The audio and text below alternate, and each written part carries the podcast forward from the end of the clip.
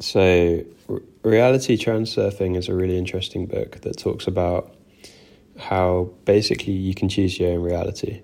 And it looks at the space of variations, which is in every situation, there's infinite possibilities.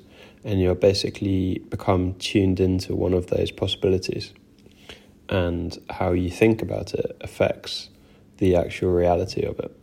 And then he talks about pendulums, which is these kind of energetic things that happen. So, for example, like a phenomenon, you could talk about like a sports team or some kind of trend on social media that gathers momentum because people are thinking about it either positively or negatively and they're giving their energy to it.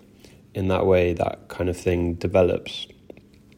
One of the int- and so in order to give, in order to stop wasting energy on that kind of thing, the solution is to ignore it and not to focus on it. Just kind of master your own energy.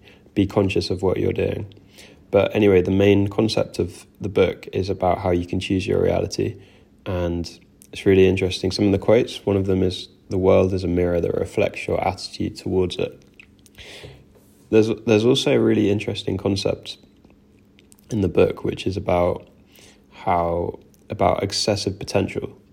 And this is the idea that sometimes if you want something, you can sometimes want it too much. And that can actually push it away from you. And so he talks about how this happens quite a lot.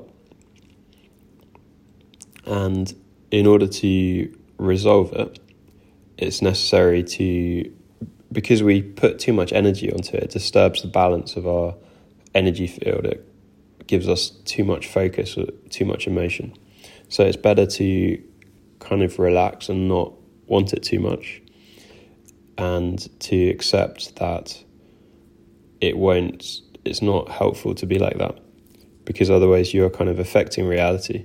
So to be much more balanced, reduce importance on it, be open to other possibilities happening and focus on the process a bit more instead of just the outcome and try and be really positive and just kind of let it happen. If it doesn't happen, it's okay, although you want it. It's kind of a balance to be flexible to other options and then just be really careful about how you visualize, not try and force it.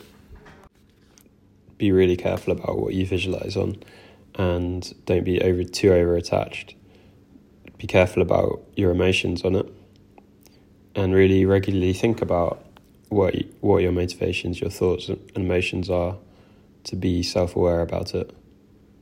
And then balance your effort with just letting go and letting it happen and then just enjoy the moment.